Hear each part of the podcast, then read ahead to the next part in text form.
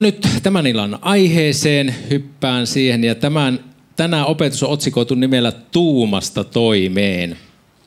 Ennen kuin mä menen lähemmin Danielin elämän vaiheisiin, pääsin viime kerralla, että kerron Danielista tai jotain ajatuksia, mitä sieltä nousee, niin, niin, niin johdannoksi. Mulla on ystävä tuolla Lahden suunnalla, jonka kanssa me ollaan säännöllisesti yhteydessä ja hän puhuu usein niin sanotusti tolppaimmeisistä. No mikä semmoinen tolppaimmeinen on? Hän tarkoittaa sellaisia uskovia, jotka uskollisesti ja periksi antamattomasti palvelee ja rukoilee Jumalaa. Ja tässäkin seurakunnassa teitä on useita, ja olette vuosikausia, jopa kymmeniä, halunneet palvella lahjoillanne Jumalaa ja varoillanne myös. Te olette olleet sellaisia kantavia ja olette kantavia voimia, seurakunnan pilareita, ihmisiä, jotka haluaa palvella. No sitten seurakunnassa eli Jumalan perheessä, niin siellä on vanhemmat, vanhimmat, jotka on vastuussa perheestä. Ja seurakunnassa me ollaan myös sisaruksina toinen toistemme opastajia ja kasvattajia. Parhaimmillaan me voidaan olla semmoisia aitoja peilejä toisillemme, vaikkakaan välillä se ei ollenkaan ole helppoa. No eri perheissä on sitten erilaiset vanhemmat ja erilaiset säännöt. Samoin on myös seurakunnissa. Seurakunnassa ei tarvitse olla paras ystävä kaikkien kanssa. Kaikkien kanssa on kuitenkin hyvä tulla toimeen. Joskus seurakunnan jäsenä voi olla vaikeaakin olla. Varsinkin silloin, kun tulee vastoinkäymisiä, väsymystä, erimielisyyttä. Se on ihan sama kuin perheessäkin. Ei se aina se elo niin auvoista ole. Mutta sitten niinku erimielisyydet, vastoinkäymiset, väsymys, nekin kuuluu seurakunnan elämään, eikä niitä, niitä pidä pelästyä. Ja silloin, jos on väsyy, silloin jos väsyy, niin silloin on myös aika levätä. Siihen pitää olla lupa ja mahdollisuus yhtä lailla seurakunnassa ja sen toimissa. Sen sijaan, että vastoinkäymiset erottaisi seurakuntalaisia toisistaan, meitä toinen toisistamme, ne haastaa meitä kasvuun. Ne haastaa meitä asioiden kohtaamiseen ja myös asioiden käsittelemiseen. Jos me lähdetään seurakunnasta ihmissuhteiden vuoksi pois, niin sitten me törmätään niihin ongelmiin toisaalla, jos se ennemmin, niin sitten myöhemmin. Maailma rikkoo ihmisiä moni eri tavoin ja, ja rikkoutuneen sielun parantuminen, niin se ei ole välttämättä helppoa, ei edes seurakunnassa. Mutta onneksi ja ihana, me ei olla itsemme varassa – me ei olla inhimillisen viisauden varassa, vaan me ollaan Jumalan varassa. Me ollaan Jumalan käsissä. Ja Paavalin rukous on tänäänkin ajankohtainen meille, kun hän rukoilee näin, että minä kiitän Jumalaani niin usein kuin teitä muistan. Aina kaikissa rukouksissani ilolla rukoilen teidän kaikkien puolesta. Kiitän siitä, että olette olleet osallisia evankeliumiin ensipäivästä alkaen tähän päivään saakka. Varmasti luottaan siihen, että hän, joka on alkanut teissä hyvän työn, on sen täyttävä Kristuksen Jeesuksen päivään saakka. Vaikka pimeys ja sen teot on selvästi meidän ympärillä nähtävissä, niin on Jumalan voimakin yhtä lailla todellinen. Hän ei jätä työtään meissä kesken, vaan hän vie sitä määrätietoisesti eteenpäin. Meidän tehtävä ei ole jäädä omiin poteroihin makaamaan ja voivottelee huonoutta. Me saadaan nostaa pää päämme, me voidaan luottaa siihen, että hän, joka on meidät luonut, niin hän haluaa, että me oltaisiin paras Jumalan mielen mukainen versio itsestämme. Hänen tahtonsa on se, että me kehitettäisiin, käytettäisiin niitä ominaisuuksia, joita hän on meille meihin laittanut. Kasvaminen Jumalan tahdossa, se vaatii kärsivällisyyttä meidän lahjojen tunnistamiseen ja niissä kasvamiseen me tarvitaan myös toinen toistamme. Kun ihminen tulee uskoon, niin Jumalan lapseksi, niin hän on hengellisesti vielä kuin lapsi, vaikka olisikin aikuinen. Seurakunnassa on tärkeää saada olla hengellinen lapsi. Lapsi tarvitsee erityisesti rakkautta ja ohjausta. Siksi tulee olla hengellisiä vanhempia, jotka osoittaa rakkautta ja ohjaa eteenpäin. On siis oikein olla lapsi. Mutta jos lapsi ei kasva aikuiseksi, niin se ei ole ollenkaan normaalia. Ja samoin on Jumalan tahto, että me kasvetaan hengelliseen aikuisuuteen ja kypsyyteen.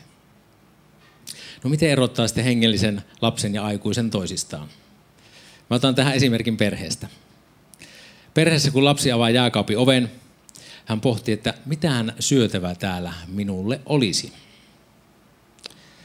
No, aikuinenkin ottaa syötävänsä jääkaapista yhtä lailla, mutta samalla hän myös sitten pohtii sitä, että mitäs pitäisi ostaa kaupasta lisää, että se jääkaappi pysyisi semmoisena suurin piirtein yltäkylläisenä taas sieltä saisi itsensä ravittua. No samoin seurakunnassa. Hengellisellä lapsella pääpaino on siinä, millä minä ravitsen itseäni, mitä minulle siitä tulee. Hengellinen aikuinen taas huolehtii siitä, että kaikki tulee ravituiksi. No Jumala haluaa kasvattaa meitä Kristuksen kaltaisuuteen, tehdä hengellisiä aikuisia. Ja Kristuksen kaltaisuus se syntyy ja se myös näkyy ihmissuhteissa. Joskus voi olla tosi pyhä olo, kun rukoilee ja ylistää ja palvoo ja tuntuu, että oikein halakee sitä pyhyydestä. Ja sitten kun menee kotiin, niin aina kotiovella tietää viimeistään sitten, kun kohtaa omaan perhe, että kuinka kestävää ja pysyvää se kasvu on sitten ollut. Mutta siellä se sitten koetellaan.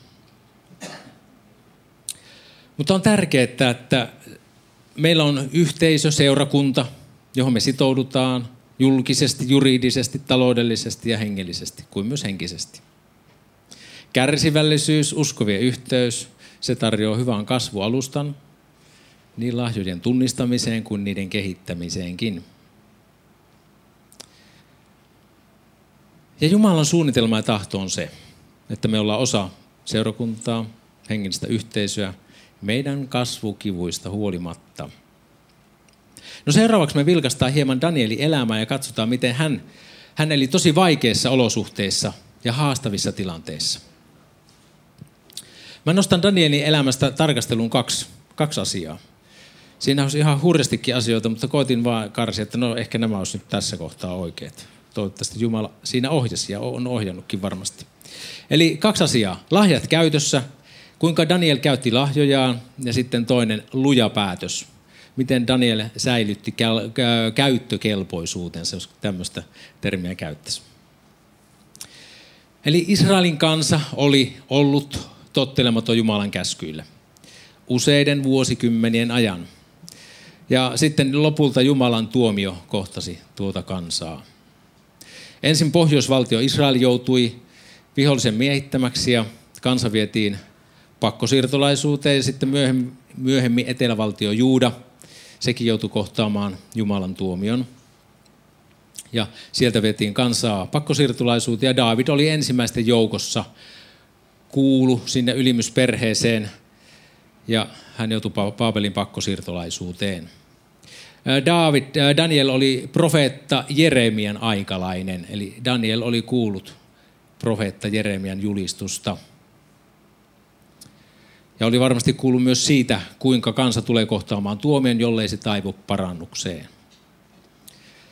Joutuessaan Paapeliin Daniel oli todennäköisesti aika nuori, noin 15-vuotias. Luetaan sitten raamatusta. Kuningas käski ylimmän hoviherransa Aspenasin tuoda israelilaisia poikia, jotka kuuluvat kuninkaalliseen sukuun tai ylimysperheisiin. Nuorukaisia, joissa ei ollut mitään vammaa. Heidän tuli olla näöltään kauniita ja kykeneviä käsittämään kaikenlaista viisautta, älykkäitä ja nopeita oppimaan, niin että he kykenisivät palvelemaan kuninkaan hovissa. Aspenaan oli opetettava heille kaldialaisten kirjoitusta ja kieltä. Eli Daniel oli selkeästi lahjakas nuorukainen. Ja Daniel myös laittoi ne lahjansa sitten käyttöön. Olisi voinut ajatella, että kun hän joutui sinne miehittäjien tai ikään kuin vihollisten keskuuteen, että hän olisi pistänyt kampoihin, että mä en tee täällä yhtään mitään. Hän ei säännönmukaisesti kieltäytynyt kaikesta yhteistyöstä näin miehittäjien kanssa, vaan hän etsi sellaista oikeaa ja rakentavaa topaa toimia nyt sit siellä ihan uudessa ympäristössä ja kulttuurissa. No sitten häneen, kuin myös hänen ystäviensäkin, piti opetella uutta kieltä siellä. Ja useitakin kieliä.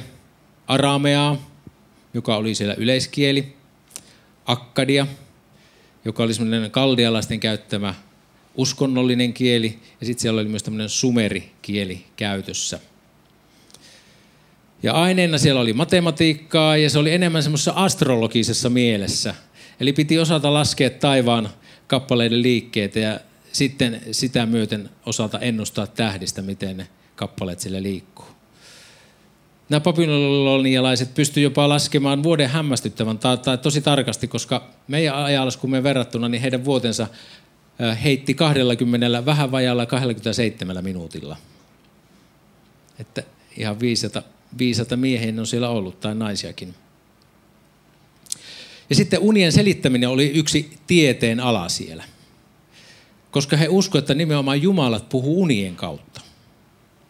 Jos muistatte Danielin elämää, Danielin kirjaa, niin siellä Jumala Jahve myös puhui usein kuninkaalle nimenomaan unien kautta.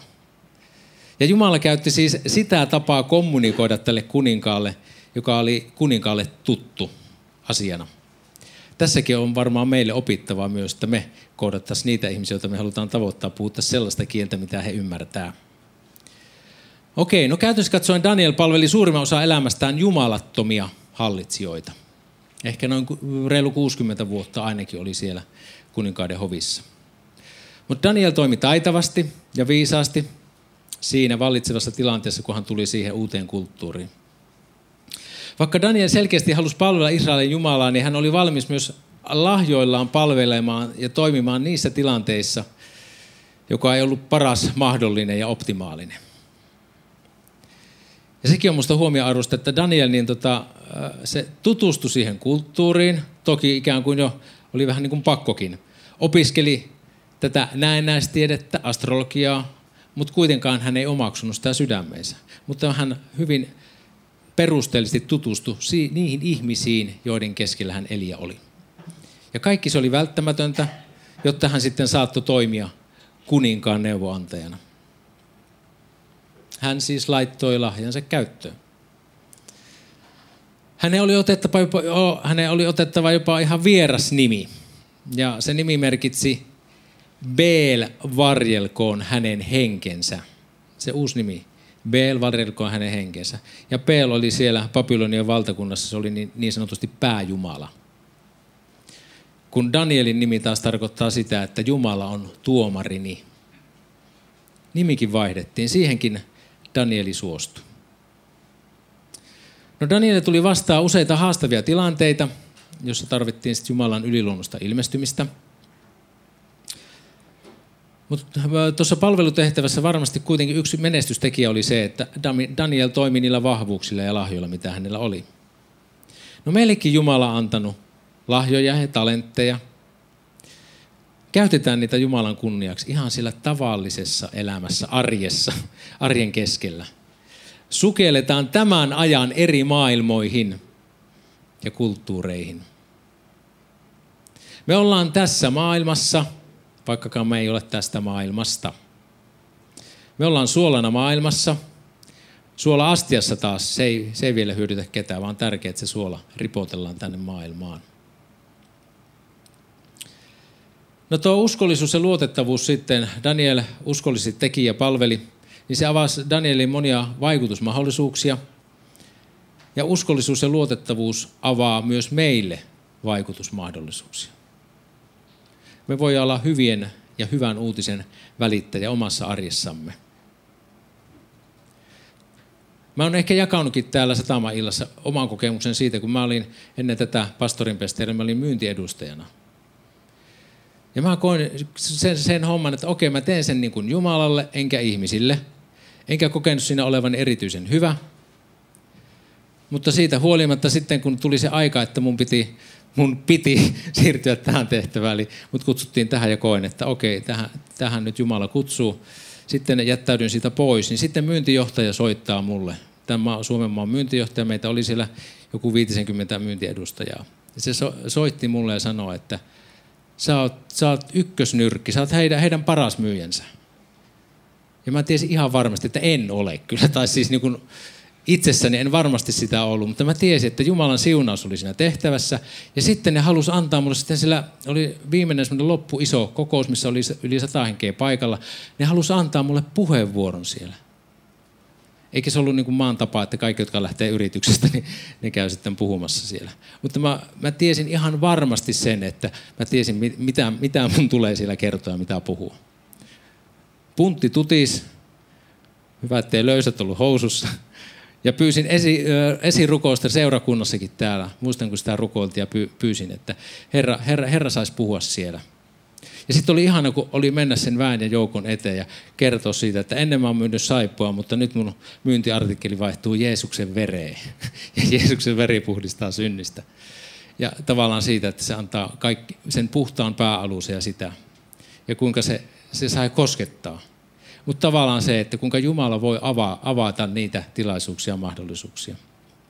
Ja sen seurauksena yksi henkilö halusi tulla uskoon sitten myöhemmin. Tai joka tapauksessa.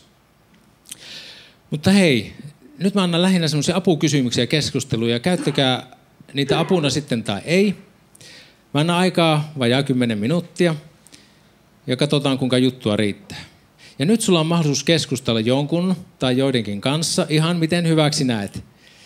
Eli jos et halua tai jaksa nyt keskustella, niin sä voit olla ihan yksi ja ihan hiljaa. Se on ihan ok. Ja, ja ja voit ihan, on jo ihan ok ilmasta, että nyt, nyt en halua jutella. Eli siinä mielessä ole vapaa tässä, mutta nyt annan sellaisen keskustelutehtävän. Voit käyttää näitä apukysymyksiä tai sitten jutella muuten vaan. Ja en rupea näitä tässä kohtaa toistamaan. Nyt minun täytyy ehkä suruksesi keskeyttää tässä. Tämä oli, tämä oli nyt tällä erää ainoa tämmöinen keskustelu tässä opetuksen välissä. Mutta tota, toki sitten tietysti illan mittaan sitten voitte jatkaa keskustelua. Yes. Eli Daniel sitten, vaikka Daniel pureutui sit syvälle tuohon vieraaseen kulttuuriin, niin ei hän kaikkea siitä itselleen omaksunut. Ja raja oli loppujen lopuksi varsin selkeä. Hän ei osallistunut sellaiseen, mikä oli epäjumalan palvontaa, sillä, ja se raja oli hänellä kyllä ehdoton. Mutta Daniel päätti lujasti olla saastuttamatta itseään kuninkaan pöydän ruoalla ja viinillä, jota kuningas joi, ja hän anoi hoviherrojen päälliköltä, ettei hänen tarvitsisi saastuttaa itseään. Jumala salli Danielin päästä hoviherrojen päällikön armoihin ja suosioon. Hoviherrojen päällikkö sanoi kuitenkin Danielille, minä pelkään, että jos herrani kuningas, joka on määrännyt teidän ruokanne ja juomanne, huomaa teidän kasvonne kalpeammaksi kuin muiden ikäisten ja nuorukaisten, te saatte minut syylliseksi kuninkaan edessä. Silloin Daniel sanoi valvojalle, jonka hoviherrojen päällikkö oli määrännyt Danielille, Hananjalle, Miisailille ja Asarjalle, koettele palvelijoitasi kymmenen päivää, annettakoon meille vain kasvisruokaa syötäväksi ja vettä juotavaksi. Katsotaan sitten sinun läsnä ollessasi, miltä me näytämme ja miltä näyttävät ne, nuorukaiset, jotka syövät kuninkaan pöydän ruokaa. Tee sitten palvelijoillesi sen mukaan, miltä sinusta silloin näyttää. Hän kuuli heitä tässä asiassa ja pani heidät koetteelle kymmeneksi päiväksi. Kymmenen päivän kuluttua heidän havaittiin olevan kauniimpia ja terveempiä, terveemmän näköisiä kuin yksikään niistä nuorukaisista, jotka olivat syöneet kuninkaan pöydän ruokaa.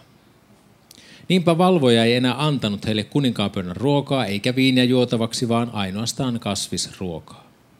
Ja Jumala antoi näille neljälle nuorukaiselle kyvyn käsittää kaikki kirjoitukset ja kaiken viisauden. Daniel ymmärsi myös kaikenlaiset näyt ja unet. Varmasti Danielin ja hänen ystäviensä menestyksen salaisuus oli siinä, että he lujasti päättivät olla saastuttamatta itseään. Kuninkaan pöydästä syöminen olisi tarkoittanut samaa kuin olisi osallistunut heidän epä, epäjumalan palvelukseensa. Kaikki se ruoka, mitä siellä tarjottiin, niin se oli epäjumalille uhrattua. No hoviherrojen päällikkö oli läheisessä ja luottamuksellisessa suhteessa kuninkaaseen ja pienikin poikkeama kuninkaan tahdosta tulkittiin sitten sillä että se on niskurointia ja siihen oli vain yksi rangaistus. Se oli kuolema. Eli on helppo ymmärtää tämä hoviherrojen päällikön kanta, kieltävä vastaus. Hänen päänsä olisi ollut ensimmäisenä pölkyllä niin sanotusti. No kun lupaa kokeilua ei heltinyt tällä, tältä päälliköltä, niin Daniel käytyy sitten valvojan puoleen. Eli Ja valvojan tilanne oli aivan toinen. Hänellä ei ollut menetettävää. Nimittäin, jos Daniel ystävinen ei söisi noita kuninkaapöydän herkkuja, niin se tarkoitti sitä, että hän voisi syödä nuo herkut. Ja niinpä se kokeilu hänen puolestaan, se oli ihan ok. No Daniel toimi tässä tilanteessa rohkeasti ja sille rakentavasti ja noita auktoriteetteja kunnioittaen. Ja lopputulos oli sitten kaikkien kannalta hyvä. Valvoja liho ja Daniel ystävineen voi paremmin. No sitten myöhemmin me voidaan lukea siitä, kuinka kuningas havaitsi heidät kymmenen kertaa etevemmiksi kuin nämä muut Babylonian viisaat, siis Daniel ja hänen ystävänsä. Voi vaan kuvitella, että kun ne joka päivä on sillä viiniä, alkoholipitoista viiniä juonut sieltä kuninkaan pöydästä, niin ei ne kaikki tietää, että on ollut aina ihan tolokuissa, että siinäkin Daniel on saanut etumatkaa sitten. Mutta olisiko Jumala antanut näille neljälle nuorukaiselle kyvyn käsittää kaikki kirjoitukset ja kaiken viisauden, jos he ois osallistunut epäjumalan palvelukseen? Epäilen. Jumalan tahossa eläminen toi siunauksen ja auttoi heitä tuomaan parhaansa esiin. Eli luja päätös olla saastuttamatta itseään toi siunauksen niin Danielille kuin hänen ystävilleen. Luja päätös olla saastuttamatta itseään tuo siunauksen meille ja meidän läheisille. Jumalan tahossa eläminen auttaa meitä antaa parhaamme niin hänelle kuin meidän läheisille, läheisille, läheisillemmellekin. Sanokaa miten, tai kyllä te tiedätte. kyllä tämä on välillä vaikeaa, tämä suomen kieli. Mitä ajatuksia sussa herättää, että luja päätös, se, että on luja päätös olla saastuttamatta itseään? No nykyisen raamatun sana arvovalta ei ole hirveän korkeassa kurssissa meidän yhteiskunnassa – mutta Jumalan tahto on tietysti, ja ymmärretään se, että hänen tahtonsa on se, että me ei saastuteta itseämme. No mikä sitten saastuttaa ihmisen? Jeesus opetti opetuslapsiaan seuraavasti. Ja hän jatkoi, ihmisen saastuttaa se, mikä tulee hänestä ulos. Sisältä ihmisen sydämestä lähtevät pahat ajatukset, haureudet, varkaudet, murhat, aviorikokset, ahnehtimiset, häijyys, petollisuus, irstaus, pahansuopuus, Jumalan pilkka, ylpeys ja mielettömyys. Kaikki tämä paha lähtee sisältä ja saastuttaa ihmisen. Tuo Jeesuksen luettelo niin se alkaa pahoista ajatuksista, sitten se jatkuu niin näkyvillä, näkyvillä synneillä ja sitten se päättyy jälleen mielialueen syntiin, ylpeyteen ja mielettömyyteen. Ja Jeesus sanoo, kuinka ihmisen sydämestä kaikki saa alkunsa. Sydämellä tarkoitan tässä ihmisen henkisiä ja moraalisia toimintoja ja valintoja. Meidän sydän on tahtoelämän ja ymmärryksemme keskus. Ja sydäntä kehoitetaan varjelemaan puhtaana. David sanoi aikoinaan pojalleen Salomolle ihan julkisesti koko kansan läsnä ollessa näin. Ja sinä poikani Salomo, opit tuntemaan isäsi Jumala ja palvele häntä ehyellä sydämellä ja alttiilla mielellä. Sillä Herra tutkii kaikki sydämet ja ymmärtää kaikki ajatukset ja aikomukset. Jos etsit häntä, löydät hänet, mutta jos luovut hänestä, hän hylkää sinut iki, ikuisiksi ajoiksi. Salomo oli viisas ja hän oli rikas. Hän, Jumala antoi hänelle viisauden ja antoi rikkauden. Ja Salomo aloitti tuon kuninkaan pestinsä, niin hän aloitti sen viisaasti ja nöyrästi. Hänellä oli Jumala antamia lahjoja ja kykyjä. Ja noista kyvyistä oli suuri siunaus niin, niin hänelle kuin koko kansalle. Mutta Salomo ei kuitenkaan varjellut sydäntään puhtaana. Hän lähti lipeämään pikkuhiljaa tietyissä asioissa, mitä Jumala oli jo sanassaan kirjoituttanut laissaan. Hän ei ollut lujasti päättänyt olla saastuttamatta itseensä. Ja siitä seurasi hänen sydämensä turmeltuminen. Siitä seurasi hänen hallintonsa turmeltuminen – ja epäjumalan palvelus koko maahan. Ja kaikki lähti hänen sydämestään. Hmm. jakaa kuva, mikä mulle aamulla tuli, mutta mä en sitä tuossa rukouksessa jakanut. Se on ihan just tätä. No, annat palaa. Yes. mä aamulla näin semmoisen kuvan sydämestä, ja sen sydämen ympärillä ja sisällä joka puolella oli puun juuria. Ja siitä sydämen, tavallaan siitä kolosesta, siitä lähti kasvamaan puu. Ja se kuva puhuu mulle just tästä, että mikä on se, joka on juurtunut tosi vahvasti mun sydämeen. Ja se, joka niin kuin, tuottaa hapanta hedelmää. Ja sitten tuossa, kun mä Kuopiosta ajelin tänne päin, mä olin siellä käymässä viime yön, niin, tota, niin mulle tuli mieleen jotenkin se, että, että siellä sydämessä se puu, joka sinne on, äh, jonka juuret sinne on mennyt ja joka on kasvanut ja vahvistunut, se voi olla just vaikka katkeruus, tai se voi olla pelko, huoli, ylpeys, mitä näitä niin kuin on. Ja just se raamatun kohta, minkä tossa, mitä tuossa äsken Arto käytit, niin ne oli mun mielessä. Ja, ja myöskin se näkökulma, että onko sun lapsen elämässä ehkä joku, joka on niin kuin mennyt ihan syvälle sinne sydämeen ja kasvattanut sen puun, niin Jumala voi, voi tehdä sen, että se puu kitketään pois ja siihen tilalle tulee se niin kuin armon ja rauhan puu. Ja toisaalta se, että, että silloin jos Jumala saa kitkeä meistä sen pahan, mikä sinne sydämeen on niin päässyt juurtumaan. Ja ihan niin kuin, se oli niin kuin köynnös siinä ympärillä.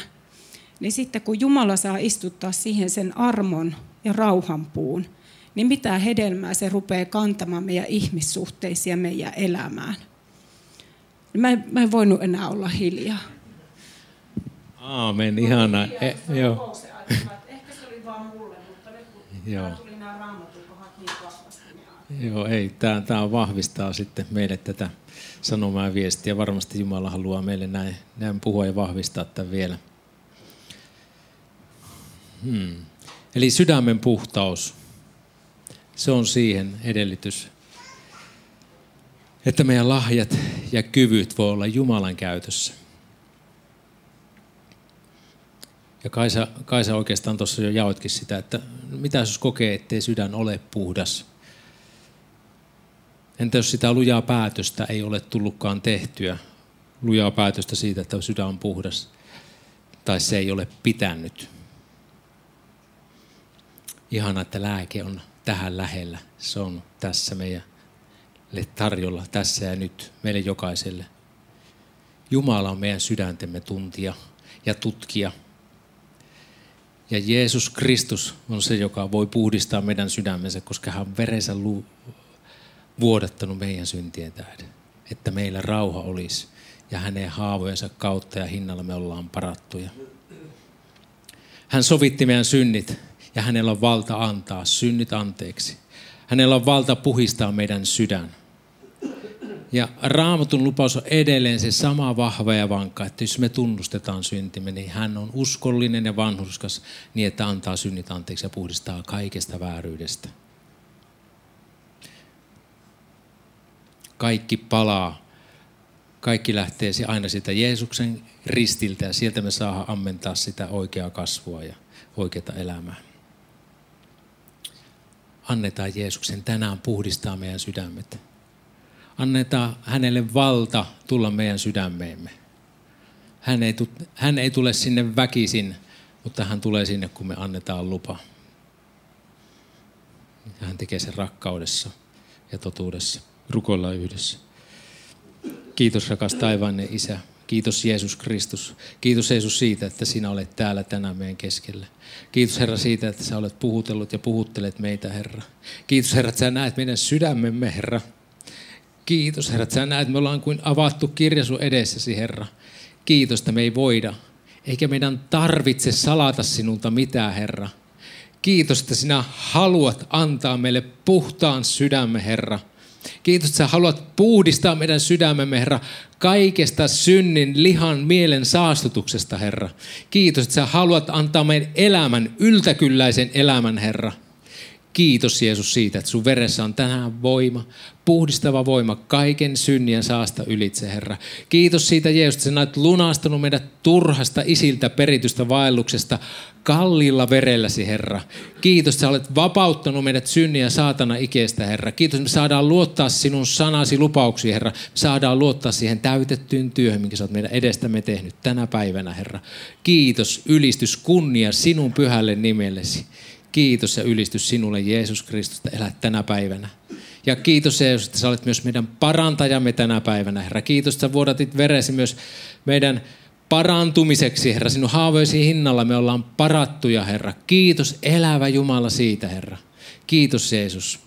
Ja nyt jos sulla on joku paikka sun kehossasi kipeä, niin laita vaikka käsi sen paikan kohdalle. Herra voi sen kyllä parantaa, vaikka et laittaisikaan kättä, mutta olkoon se sulle itsellekin semmoinen merkki, että tähän mä haluan pyytää, että Herra koskettaa pyydetään Isä Jeesuksen nimessä, että sinä vuodatat pyhää henkesi, Herra. Sinä vuodatat parantavan voimasi, Herra. Ja julistetaan sinun veresi voittovoimaa kaikkien sairauksien ylitse, kaikkien pimeyden voimien ja valtojen ylitse. Ja oikein pyydän sitä, että oikein sun rauhasi saa laskeutua meidän sydämiimme, Herra. Kiitos, että olet luvannut antaa meille rauhan. Olet luvannut antaa elämän ja yltäkyllä se elämän. Kiitos, että siunaamme meitä jokaista Isä Jeesuksen nimessä ja veressä tapahtukoon sinun tahtosi, tulkoon sinun valtakuntasi. Tätä me anomme Isä Jeesuksen Kristuksen nimessä. Amen.